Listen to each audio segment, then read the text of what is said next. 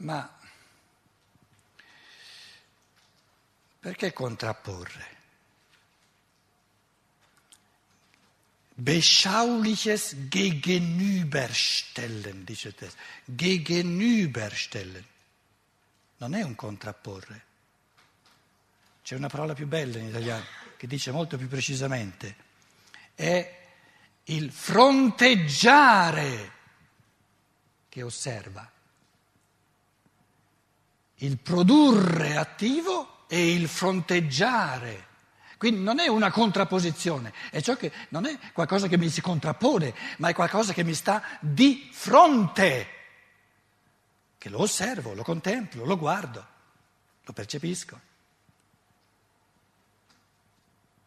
Quindi due realtà sono inconciliabili, il produrre attivo e il fronteggiare osservante. O è l'uno o è l'altro. Non, non, non si può avere contemporaneamente, eh, non può essere contemporaneamente la stessa cosa. O è qualcosa che produco io, o lo trovo, mi fronteggia, già presente, già fatto, già creato, lo osservo, lo descrivo, lo percepisco, lo racconto, eccetera, eccetera. L'unica cosa che l'essere umano crea attivamente, produce lui con la sua attività, è il pensare. Tutto il resto lo fronteggia, gli sta davanti. il contrapposizione, contrapporre è troppo moraleggiante. Perché eh, presuppone un, una, una, una, una, inimicità, una specie di antagonismo. No, non c'è bisogno di questi, di questi moraleggiamenti. È, è il fatto che mi sta di fronte, mi fronteggia.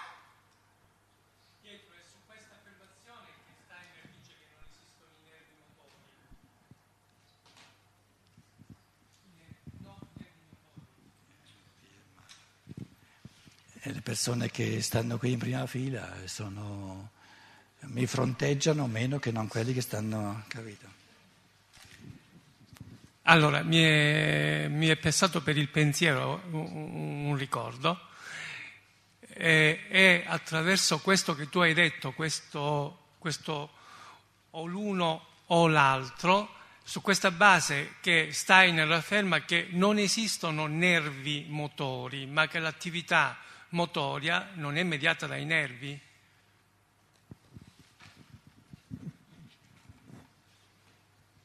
Avremmo bisogno almeno di 4-5 ore per entrare in merito a questa cosa così complessa, perché di, di Akito, eh, capito? Sta attento. Il, il discorso dei nervi che muovono gli arti è lo stesso discorso che ti dice sono le sinapsie del cervello, sono diciamo, i nodi eh, cerebrali del cervello, sono i geni del cervello, chiamali come vuoi, che producono i contenuti di coscienza. Lo stesso scienziato ti dice, qui negli arti sono, diciamo,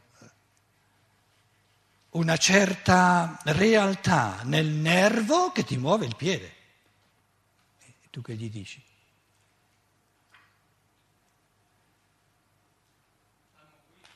Il piano, vai piano, quello è l'antroposofo Doc che dice così. Guarda gli esseri umani oggi come sono realmente, sono al 98% robot. Sono mossi, ma non si muovono.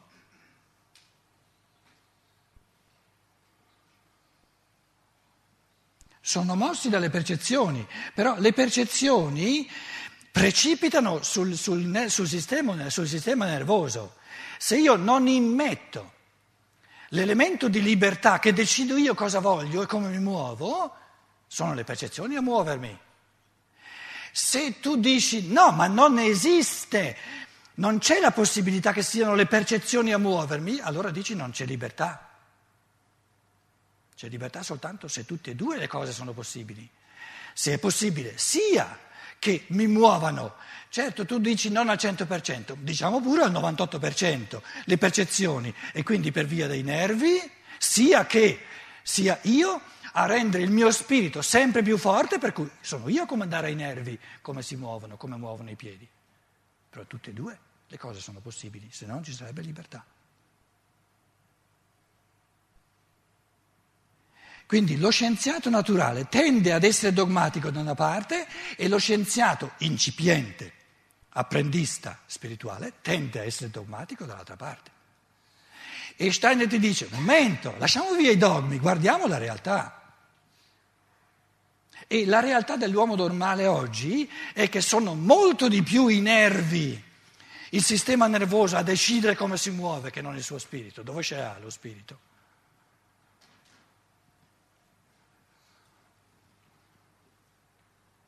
Quando una mosca ti cade su, su, sulla, sulla, sulla pelata, visto che ce l'abbiamo in comune, sei tu a decidere, adesso sono io a decidere eh, che metto in moto i miei nervi per togliere la mosca?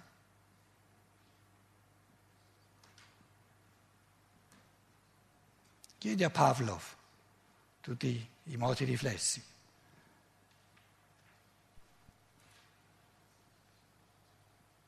Quindi l'affermazione fondamentale della libertà è che se l'essere umano è libero, deve avere la possibilità di viversi in una direzione, in un senso, e di viversi in un altro senso.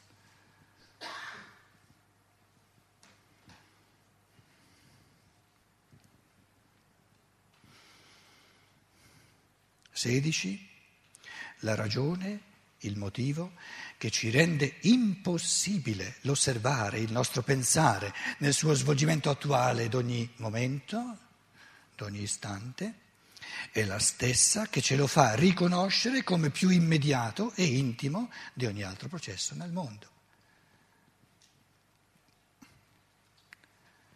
Ciò che noi produciamo ciò che noi creiamo, non lo possiamo al contempo osservare perché non è stato ancora creato, non è stato ancora prodotto, non è ancora osservabile. È osservabile solo il pensato, è osservabile solo il prodotto, non è osservabile direttamente il pensare attuale, il produrre attuale. È osservabile il pensare che ha già pensato il produrre che ha già prodotto.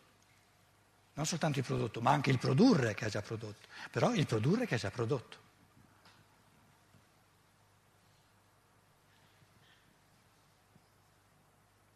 Il pensare attuale non lo si può osservare perché lo si può solo creare.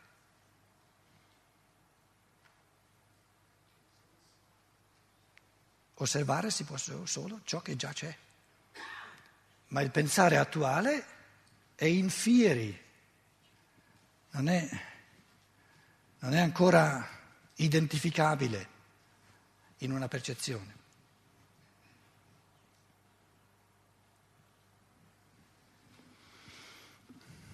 Appunto perché lo produciamo noi stessi conosciamo ciò che è caratteristico del suo svolgimento e il modo in cui arriva a compimento.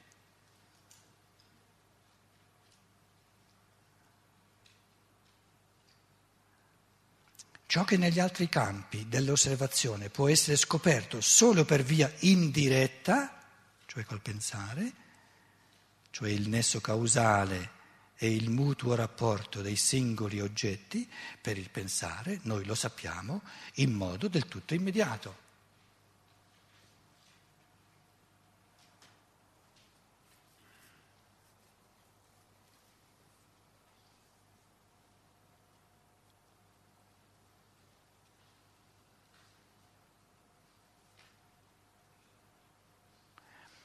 Gli occhiali hanno qualcosa a che fare con gli occhi?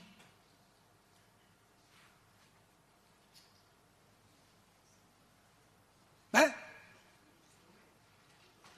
state già dormendo tutti quanti. Ripeto la domanda. Carmine.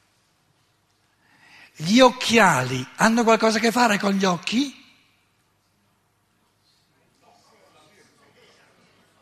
Ah, con gli occhi no, perché gli occhi col vedere non hanno nulla a che fare. Una, doma- una volta faccio una domanda semplice, dove la risposta è così palese, no, mica no, capito?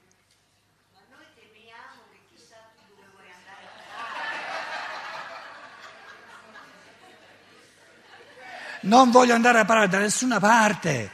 È chiaro che gli occhiali hanno qualcosa a che fare con gli occhi. E la domanda successiva è, come fai a saperlo?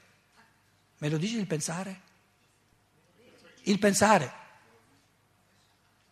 Ecco l'alternativa. No, questo è un errore di pensiero. Lui dice perché lo percepisco.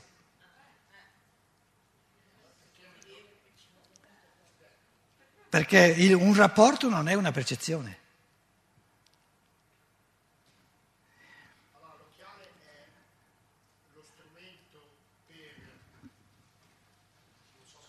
No, no, no, attento, adesso, adesso entri in un processo di pensiero importantissimo.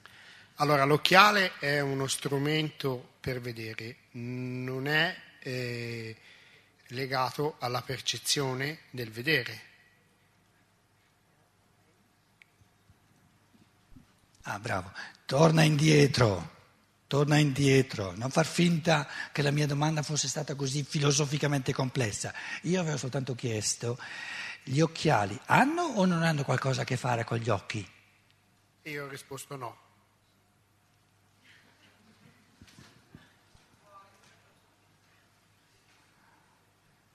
Gli occhiali non hanno niente a che fare con gli occhi.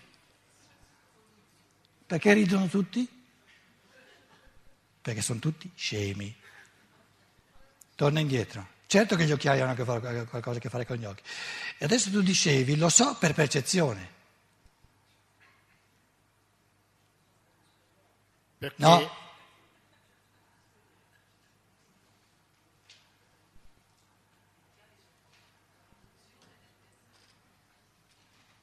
Com'è?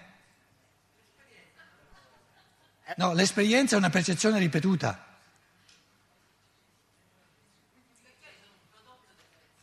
Com'è? Il rapporto che c'è fra occhiali e occhio.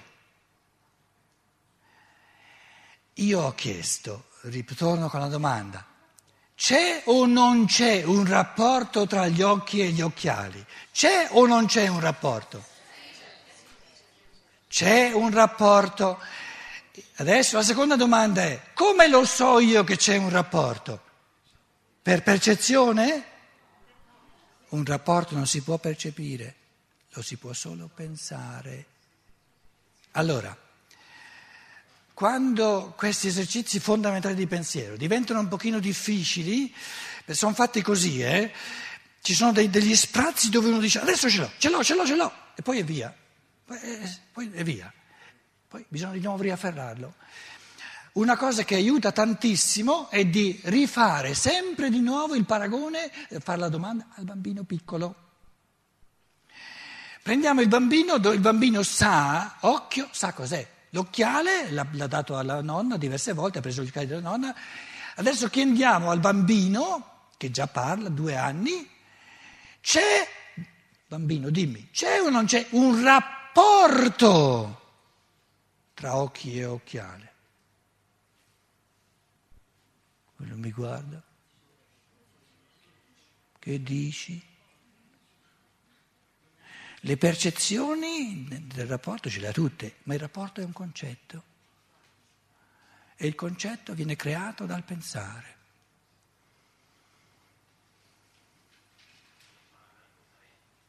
Il rapporto non è una percezione. Quando io dico l'occhiale è lo strumento dell'occhio, strumento è un concetto, non è una percezione. E questo concetto il bambino piccolo non lo può creare.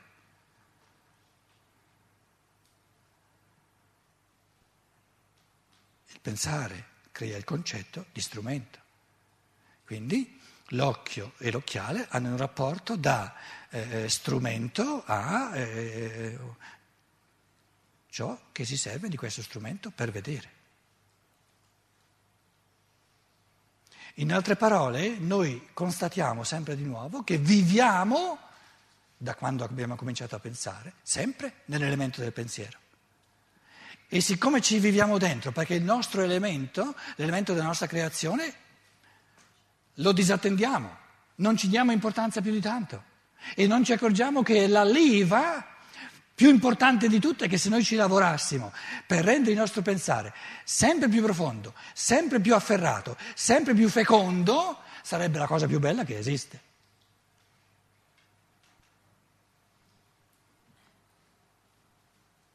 Il gradino di evoluzione di uno spirito è il gradino di evoluzione del suo pensare.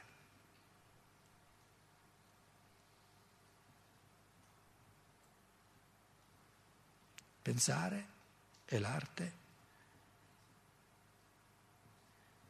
di imbastire rapporti tra gli elementi del mondo. In essi, ripeto, il pensare è l'arte di creare all'infinito i rapporti in essi che ci sono, fra tutti gli elementi che esistono nel mondo. Gli elementi del mondo sono già infiniti. Immaginiamo i rapporti possibili. Infinito all'infinito. Un godimento potenziale che senza fine.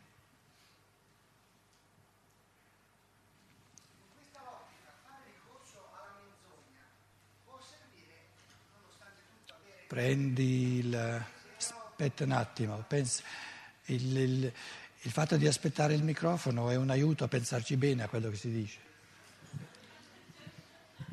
Eh, pensarci bene, professore. Dici, dici. Dico quello che riesco a pensare liberamente. Ho detto eh, nel concetto di libero pensiero, fare ricorso anche alla menzogna, alla bugia, come la vuol chiamare lei, eh, può servire anche eh, eh così a migliorare a fin di bene i rapporti anche tra, tra, tra me e gli altri, tra noi e gli altri. Non so se sono stato sufficientemente chiaro e un po' confuso anche con me, però di questo fatto non abbiamo mai parlato, della menzogna a fin di bene, ecco. No, la domanda è importante. Eh, in tuo aiuto ti viene subito Platone in aiuto nei suoi dialoghi dove Socrate è il, il capo, che ha sempre ragione,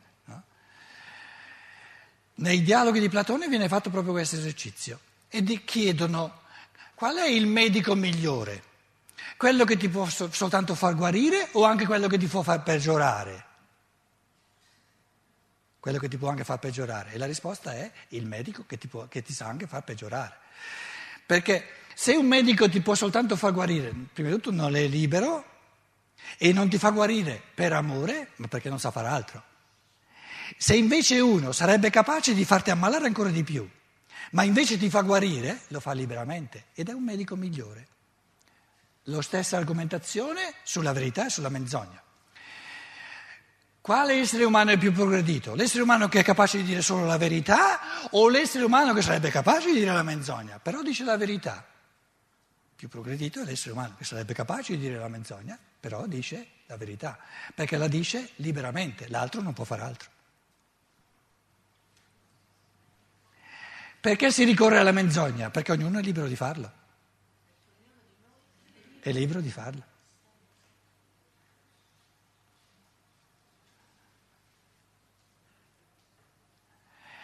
Però tu volevi chiedere che cosa è più interessante, la menzogna o la verità? Com'è? Se era utile a fin di bene la menzogna. Certo che è utile perché solo la possibilità della menzogna ci rende liberi. Ma come ci può essere la possibilità della menzogna se non si è mai mentito?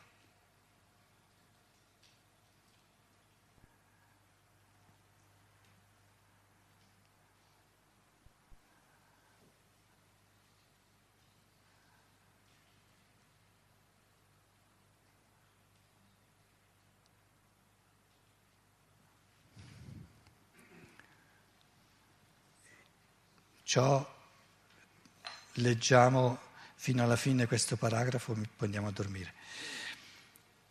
Ciò che negli altri campi dell'osservazione può essere scoperto solo per via indiretta, cioè il nesso causale e il mutuo rapporto dei singoli oggetti, per il pensare noi lo sappiamo in modo del tutto immediato.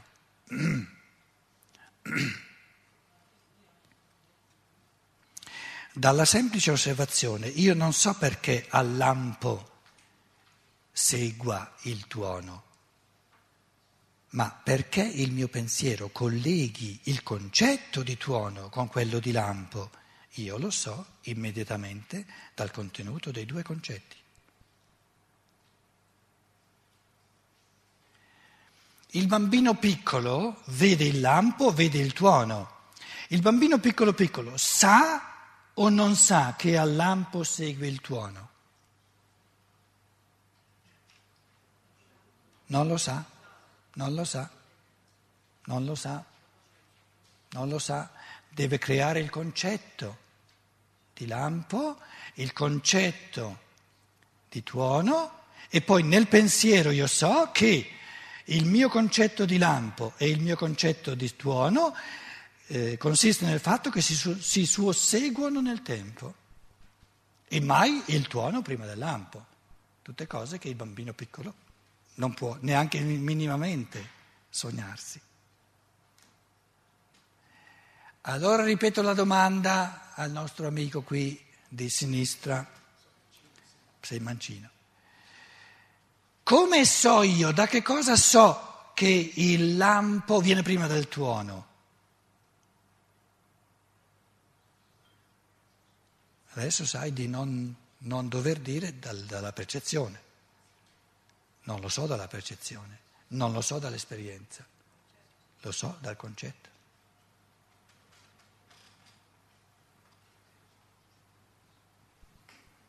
Perché il bambino piccolo può avere vissuto già cento volte, duecento volte, sia lampi sia tuoni, ma non ha il concetto del loro rapporto temporale. Il concetto del rapporto temporale e del susseguirsi l'un l'altro del lampo e del tuono è un prodotto del pensare, non della percezione. No, no, l'osservazione ce l'ha anche il bambino piccolo. L'osservazione ce l'ha anche il cane. Sta attenta. Tu sei in una stanza ermeticamente chiusa ai suoni, però c'è una finestrina, tu il lampo lo vedi e c'hai un cane accanto a te. Il lampo è di un fulgore tale che tu sai. Beh, qui siamo in un bunker tale, il tuono non l'ho sentito, ma ci deve essere stato. L'animale, il cane? Perché? Prendi il microfono. Non buttarli cose, eh, eh, cioè eh, non buttateli mm, così, eh, eh, cerchiamo di, di, di, di gestire un pensiero articolandolo, ecco. Che differenza c'è tra te? Allora, sei in una stanzetta ermeticamente un, un, un, lampo che non può avvenire senza un minimo di tuono, però tu sai, è talmente ermeticamente chiuso che il tuono non lo senti, però ci deve essere il tuono. E il cane? E il cane non lo sa, non ha il concetto del lampo e del tuono. Sì, no, articola il pensiero, non di soltanto non lo sa. Perché non lo sa? Perché non può pensare il cane. No. Però il cane Osserva. ha già avuto mille volte il vivere l'esperienza sia del lampo sia del tuono. Quindi non viene né dalla percezione né dall'esperienza. L'essere umano che è pensante sa, anche se io non lo sento, c'è il tuono. Perché ha il concetto. Ha il con... No, il, il, il, il, mondo, no, no, no, no. il mondo della natura no, no, no, no, no, no, no, no, no, no, stiamo parlando del concetto di rapporto. L'istinto ti fa vivere. È della natura. Sì, attento. L'istinto ti fa vivere, la percezione del lampo, quando lo percepisci, E la percezione del tuono, quando lo percepisci, se il tuono non lo percepisce, l'animale, per l'animale il tuono non c'è. Punto e basta. Perché per l'animale c'è soltanto ciò che l'animale vive nel suo corpo astrale, direbbe la scienza dello spirito. Il resto non esiste. L'essere umano ha, oltre al corpo fisico, corpo eterico o vitale, oltre al corpo astrale, un altro elemento che è quello dello spirito pensante per cui crea il concetto del rapporto. Un lampo così, siccome il tuono viene sempre dopo il lampo, non ogni piccolo lampo è seguito da tuono che si sente, però questo tipo di... Io, il, il mio concetto del rapporto fra lampo e tuono mi dice che anche se io non lo sento ci deve essere il tuono. Tutto un processo di pensiero.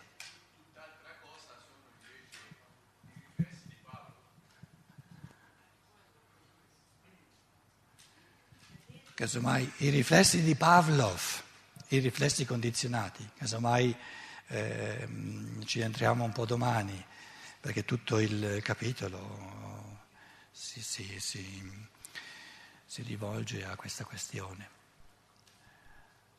Auguro una buona notte eh, che sia non soltanto eh, un concetto di una buona notte, ma anche la percezione, un vissuto e domani ci troviamo, Luciana, alle? alle 10. Grazie a tutti.